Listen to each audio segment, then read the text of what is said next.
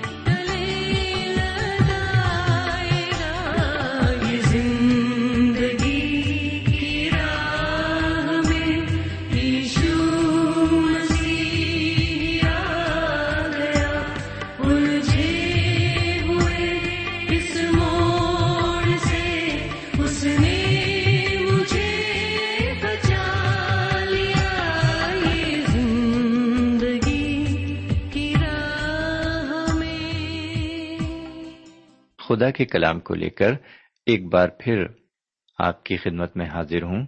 سلام قبول فرمائیے۔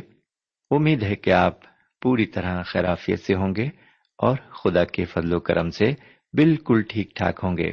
میں بھی آپ کی دعاؤں کے عوض بالکل ٹھیک ہوں۔ سامن تو آئیے ایک بار پھر ہم خدا کے کلام کی طرف متوجہ ہوں اور سنیں کہ آج خدا و تعالی اپنے کلام کی معرفت ہم سے کیا کہنا چاہتا ہے؟ سمن گزشتہ مطالعے میں میں نے آپ کی خدمت میں جناب پترس رسول کا احوال پیش کیا۔ انہوں نے بڑی صفائی سے اپنے نظریے کو مجلس کے سامنے پیش کر دیا۔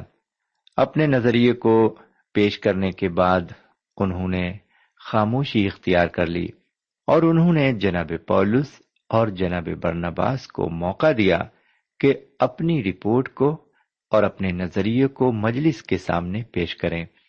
آئیے دیکھیں وہ کیا رپورٹ پیش کرتے ہیں اور ان کا اپنا نظریہ غیر یہودیوں کے بارے میں کیا ہے۔ میں اعمال کی کتاب کے پندرہویں باپ کی بارہویں آیت سے لے کر اکیسویں آیت تک عبارت کی تشریح آپ کی خدمت میں پیش کرتا ہوں۔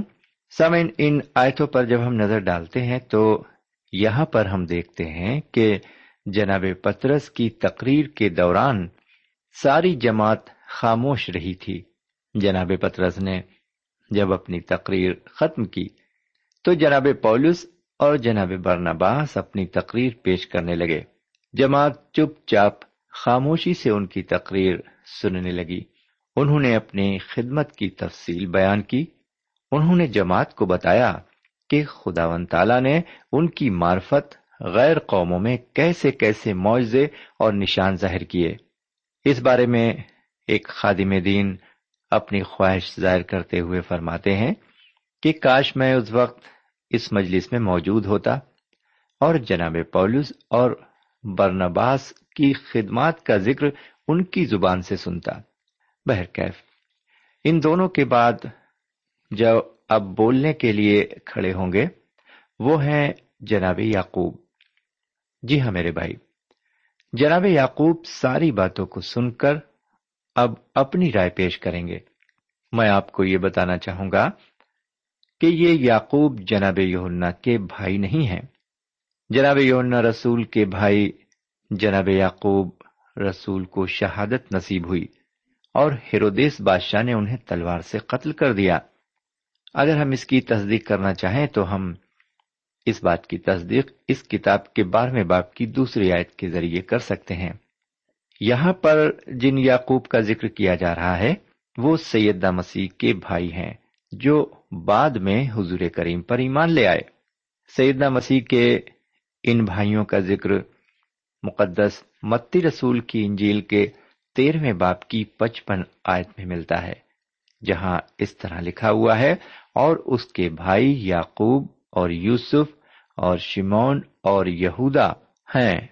سامعین، میں یہاں پر ایک اور بات کہنا چاہوں گا۔ میرے پیارے بھائی بہن، اگر آپ اعمال کی کتاب کا مطالعہ کرنا چاہتے ہیں، تو اسے آپ رسولوں کے خطوط کے ساتھ کریں۔ آپ پولس رسول کے اس خط کا غور سے مطالعہ کریں، جو انہوں نے غلطیوں کے نام لکھا ہے۔ جب آپ پندرہویں باپ کا مطالعہ کر رہے ہیں تو آپ جناب یعقوب کا خط ضرور پڑھیں۔ اب جناب یعقوب یہ بتانے جا رہے ہیں کہ ان ساری باتوں کو سن کر جماعت نے کیا نتیجہ نکالا ہے اور کونسل کی کیا رائے ہے۔ جیسا کہ ہم تیرہویں آیت میں دیکھتے ہیں، لکھا ہوا ہے، جب وہ خاموش ہوئے تو یعقوب کہنے لگا کہ اے بھائیوں، میری سنو۔ بہرکیف، جناب پترس رسول کی تقریر کے بعد اور جناب پولس اور جناب برنباس کی تقریر کے بعد پوری طرح خاموشی چھائی ہوئی ہے۔ جناب پولس اور جناب برنباس نے بری اور بحری سفر کر کے کلام کی خوشخبری کو دور دراز ملکوں میں پھیلایا۔ ان کے ذریعے غیر قوموں نے جو گنہگار تھیں جناب سیدہ مسیح کو قبول کیا۔ ان لوگوں کے علاوہ وہاں پر اور کوئی نہیں تھا جو اپنا بیان دیتا۔ یہاں تک کہ یہوا کے ماننے والے جو حضرت موسا کی شریعت کو مانتے تھے، وہ بھی خاموش ہو گئے۔ ان رسولوں کے بیان نے سب کو خاموش کر دیا تھا۔ اس دن جب جناب یعقوب کھڑے ہو کر مجلس میں بولنے لگے، تو انہوں نے وہاں پر موجود لوگوں کو اس طرح خطاب کیا، اے بھائیوں، میری سنو انہوں نے وہاں پر موجود لوگوں کو اپنے بیان کی طرف متوجہ کیا۔ آئیے دیکھیں کہ وہ کیا فرماتے ہیں۔ چودہویں اور پندرہویں آیت کو سنیے۔ شمون نے بیان کیا ہے کہ خدا نے پہلے پہل غیر قوموں پر کس طرح توجہ کی تاکہ ان میں سے اپنے نام کی ایک امت بنائے اور نبیوں کی باتیں بھی اس کے مطابق ہیں۔ چنانچہ لکھا ہے، یہاں اس عبارت میں دیکھتے ہیں کہ جناب یعقوب، جناب پترس سے اتفاق کرتے ہیں۔ وہ آج کے لیے خدا و تعالیٰ کے منصوبے کا بیان کرتے ہیں۔ خدا و تعالیٰ آج کیا کر رہا ہے؟ اس کا مقصد کلام آج ساری دنیا میں سنایا جا رہا ہے۔ جی ہاں اس کا مقدس کلام آج ساری دنیا میں دیا جا رہا ہے۔ اس کام میں ریڈیو، ٹیلی ویژن اہم رول ادا کر رہے ہیں۔ خدا کے کلام کی خوشخبری سارے ملکوں کے لوگوں میں اور ان کی زبانوں میں پہنچ رہی ہے۔ حالانکہ خوشخبری کے کلام کی مخالفت بھی ہو رہی ہے اور لوگ کفر بکنے سے بھی باز نہیں آ رہے ہیں۔ باوجود ان سب رکاوٹوں کے خوشخبری کا کلام ہے جو لوگوں میں پہنچ رہا ہے اور برابر پہنچ رہا ہے۔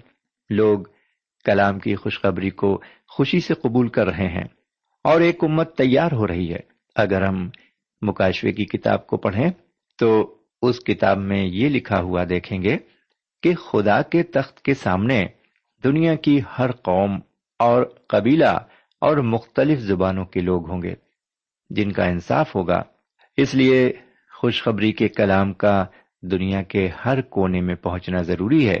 خدا نے ہر تبلیغ اور ہر قوم کے لیے نجات کے دروازے کھولے ہیں، اس لیے وہاں پر وسیلے کا پہنچنا بھی ضروری ہے، جس سے کہ خدا و تعالیٰ کی ذات پر حرف نہ آئے۔ میرے بھائی، میں بھی رب العالمین کا شکر گزار ہوں کہ اس نے مجھے بھی چنا ہے کہ کلام کی خوشخبری کو ریڈیو کے ذریعے آپ تک پہنچاؤں۔ سامن کیا آپ یہ سمجھتے ہیں کہ یہ دور پرانے عہد نامے کی تعلیم سے کچھ مختلف ہے؟ جی بالکل نہیں۔ ہم اس بات سے اتفاق کرتے ہیں۔ یہاں پر جناب یعقوب ایک حوالہ دیتے ہیں جو کہ آموز کی کتاب کے نویں باپ کی گیارہویں اور بارہویں آیت میں پایا جاتا ہے۔ لکھا ہوا ہے، میں اس روز داؤد کے گرے ہوئے مسکن کو کھڑا کر کے اس کے رخنوں کو بند کروں گا اور اس کے کھنڈر کی مرمت کر کے اسے پہلے کی طرح تعمیر کروں گا تاکہ وہ ادوم کے بقیہ اور ان سب قوموں پر جو میرے نام سے کہلاتی ہیں قابض ہوں۔ اس کو وقوع میں لانے والا خداون فرماتا ہے۔ سامن یہاں پر لفظ اس روز سے نبی کی مراد یہ ہے کہ خداون تعالی نے اپنے لوگ چن لیے ہیں۔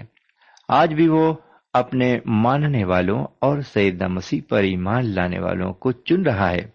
اور جو لوگ چنے جا رہے ہیں، وہ کلیسیا کے حصے بنتے جا رہے ہیں۔ ایک ایمانداروں کی جماعت بنتی جا رہی ہے۔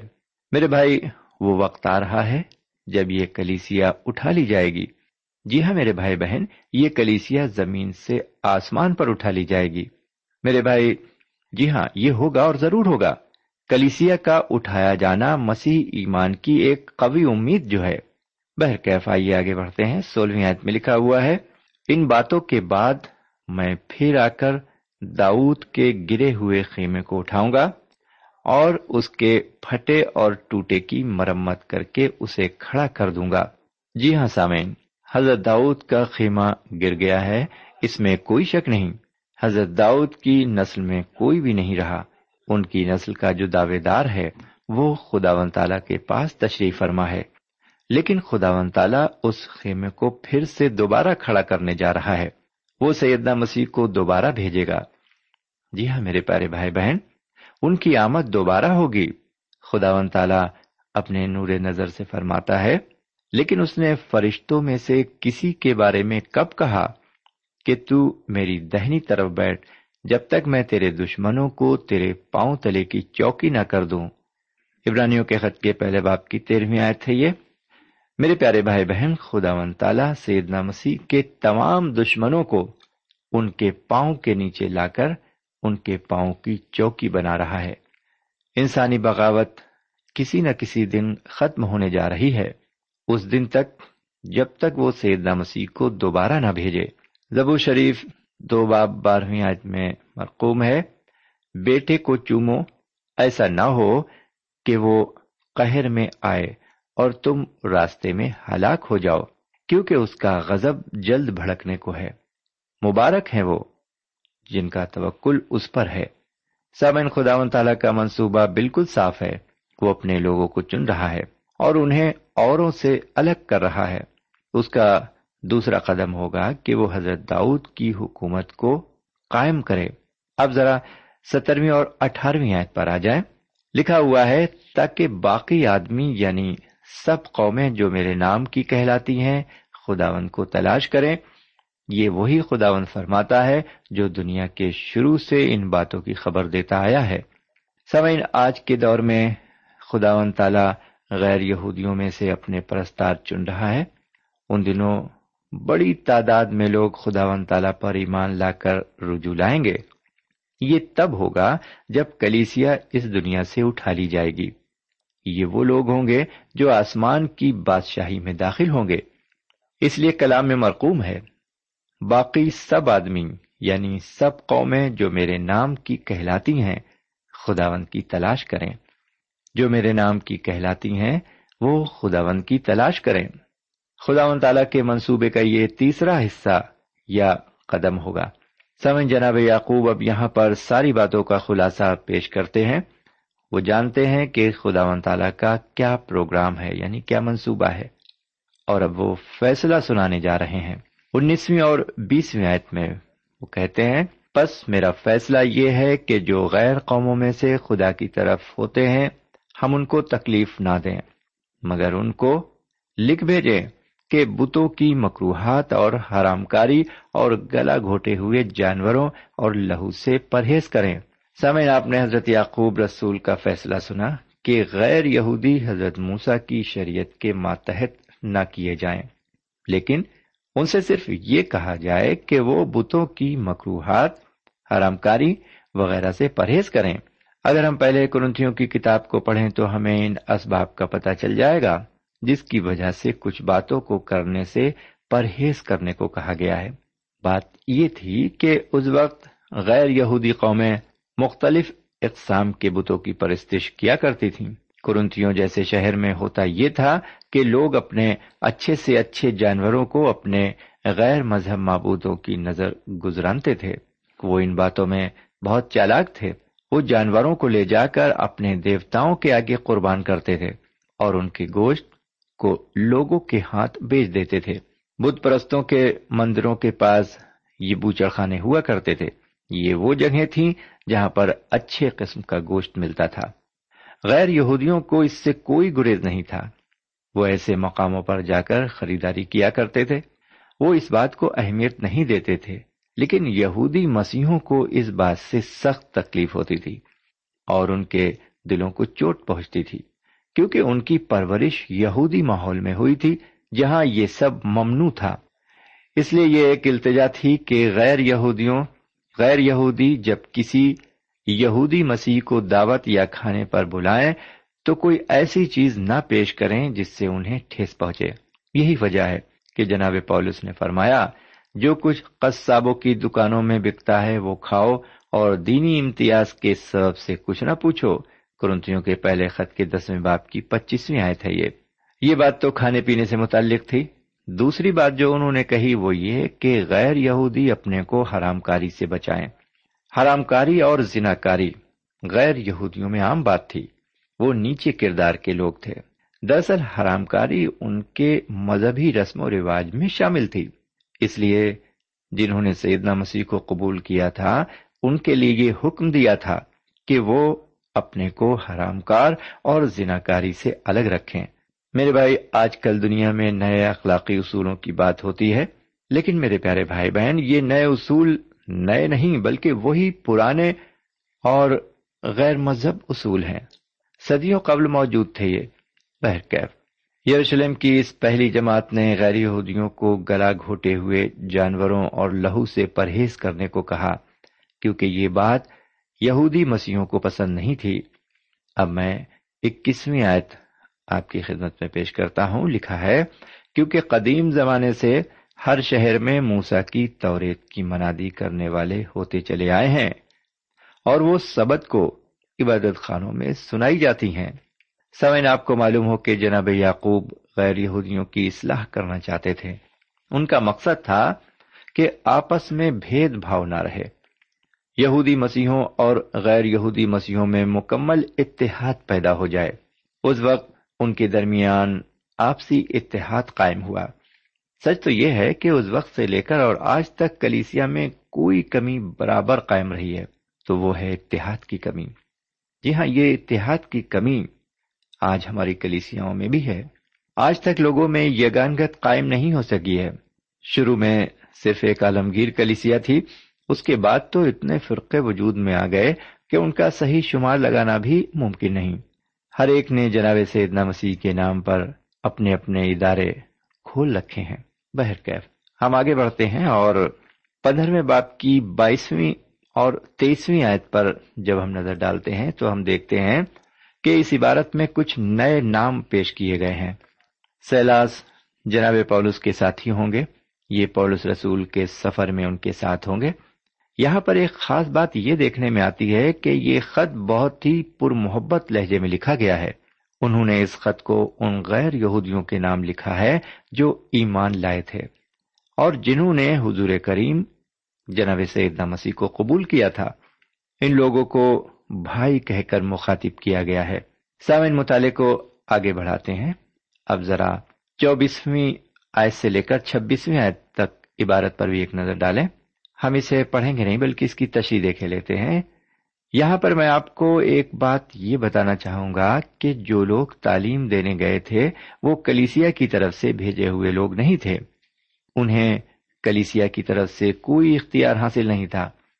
میں ایک بات اور کہنا چاہتا ہوں، وہ یہ کہ جو لوگ آج کے دور میں ایمانداروں کو موسوی شریعت کا ماتحت بنانا چاہتے ہیں، وہ یہ کام انجیل کے اختیار سے نہیں کرتے۔ اس لیے یہاں پر ہم دیکھتے ہیں کہ یروشلم کی کلیسیا ان لوگوں کو بھیج رہی ہے، جو چنے ہوئے لوگ ہیں۔ یہ ایسے لوگ ہیں جنہوں نے اپنی جانیں سیدنا مسیح پر نثار کر رکھی ہیں۔ یہاں پر میرا ایک نجی سوال یہ ہے کہ میں نے اور آپ نے حضور کریم کے لیے کتنا دکھ سہا ہے؟ ہمیں ان کی پیروی کرنے میں کیا قیمت چکانی پڑی ہے؟ کیا ہمیں خوشخبری کے کلام کو دوسروں تک لے جانے میں کسی طرح کی قیمت دینی پڑی ہے؟ آئیے ذرا ستائیسویں آیت پر آ جائیں۔ لکھا ہوا ہے، چنانچہ ہم نے یہودا اور سیلاس کو بھیجا ہے۔ وہ یہی باتیں زبانی بھی بیان کریں گے۔ میرے بھائی، یہاں پر اس بات کا ذکر کیا گیا ہے کہ لکھنے کے ساتھ ساتھ یہودا اور سیلاس یہ باتیں لوگوں کو زبانی بھی بتائیں۔ آپ جاننا چاہیں گے کہ ان دونوں کو بھیجنے کی کیا ضرورت تھی؟ میں آپ کو بتاتا ہوں، اگر صرف جناب پولس اور جناب برنباس کو ہی یروشلم کی کلیسیا واپس بھیج دیتی اور ان کے ہاتھ وہ خط بھیجتی، تو لوگ یہ ضرور کہتے کہ جیسا یہ دونوں چاہتے تھے، ویسی ہی ہدایت لے کر واپس آ گئے۔ ان کی بات میں شاید وہ وزن نہ ہوتا، جو جناب یہودا اور سیلاس کی بات میں وزن تھا۔ جی ہاں میرے بھائی بہن، جب تک ایک سے زیادہ لوگ کسی بات کی تائید نہ کریں۔ بات میں وزن نہیں آتا ہے۔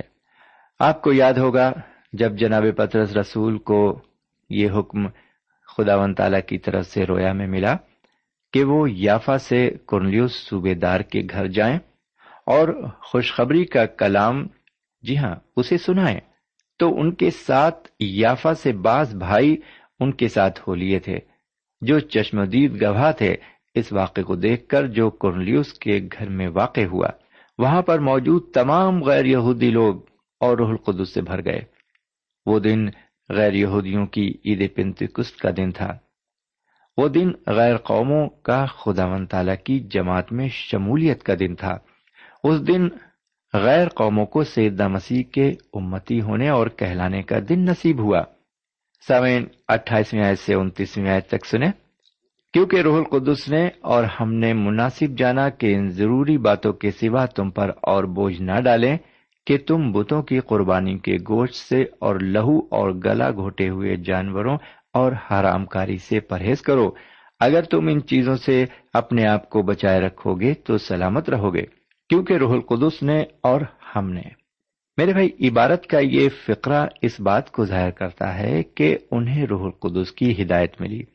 اور انہوں نے روح پاک کی ہدایت سے یہ فیصلہ کیا ہے۔ اور انہیں جو کچھ کہنا ہے، وہ یہ کہ غیر یہودی ایمان لانے والوں کے لیے یہ ضروری نہیں ہے کہ وہ حضرت موسا کی شریعت کے ماتحت کیے جائیں۔ انہیں مختونی کی حالت میں لانا ضروری نہیں ہے۔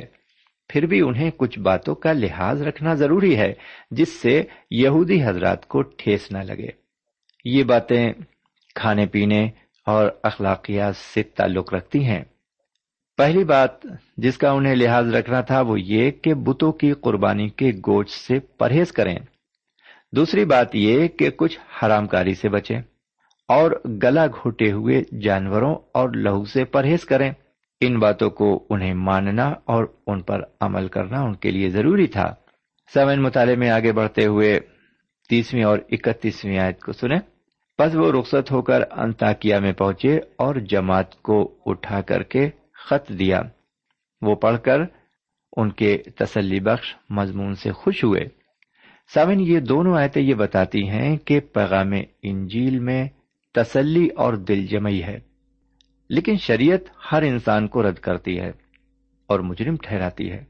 شریعت ایک آئینہ ہے جس میں ہم اپنے حسن و اخلاق کی تصویر دیکھتے ہیں۔ جب ہم اپنی تصویر دیکھتے ہیں تو ہمیں معلوم ہوتا ہے کہ ہم خدا و تعالی کا جلال ظاہر نہیں کر سکتے کیونکہ ہم گنہگار ہیں۔ لیکن کلام کی خوشخبری ہمیں خدا و تعالی کے قریب آنے کی دعوت دیتی ہے۔ سوین اب یہاں پر ہم آج کا مطالعہ ختم کرتے ہیں۔ مجھے یقین ہے آپ کو اس کلام سے برکت ملی ہے۔ اب آج کے لیے یہیں پر ہمیں اجازت دیجیے۔ خدا حافظ۔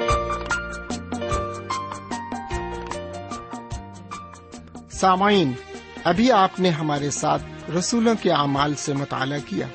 ہمیں امید کامل ہے کہ آج کی شام خدا کے کلام سے آپ کو روحانی برکتیں ملی ہوں گی۔ ہماری خواہش ہے کہ آپ نے اس مطالعے سے جو برکتیں حاصل کی ہیں، ہمیں ضرور لکھیں۔ ہم آپ کے مشکور ہوں گے۔ خدا حافظ۔ ہمارا پتہ ہے۔ Programme Noor al post box number one five seven five Sialkot Pakistan. پتہ ایک بار پھر سن لیں۔ پروگرام نور ال پوسٹ باکس نمبر ایک پانچ سات پانچ سیال کوٹ پاکستان۔ اب آپ ہم سے ٹیلی فون اور ای میل سے بھی رابطہ قائم کر سکتے ہیں۔ ہمارا ٹیلی فون نمبر ہے nine two three four four six four zero four five seven eight. نو دو تین چار چار چھ چار صفر چار پانچ سات آٹھ۔ ہمارا ای میل پتا ہے۔ N A E M three nine four nine eight hotmail dot com. N A E M three nine four nine eight hotmail dot com. ہمارے پروگرام کا وقت اب یہیں پر ختم ہوتا ہے۔ اگلے پروگرام تک کے لیے اجازت دیں۔ پھر ملیں گے۔ خدا حافظ۔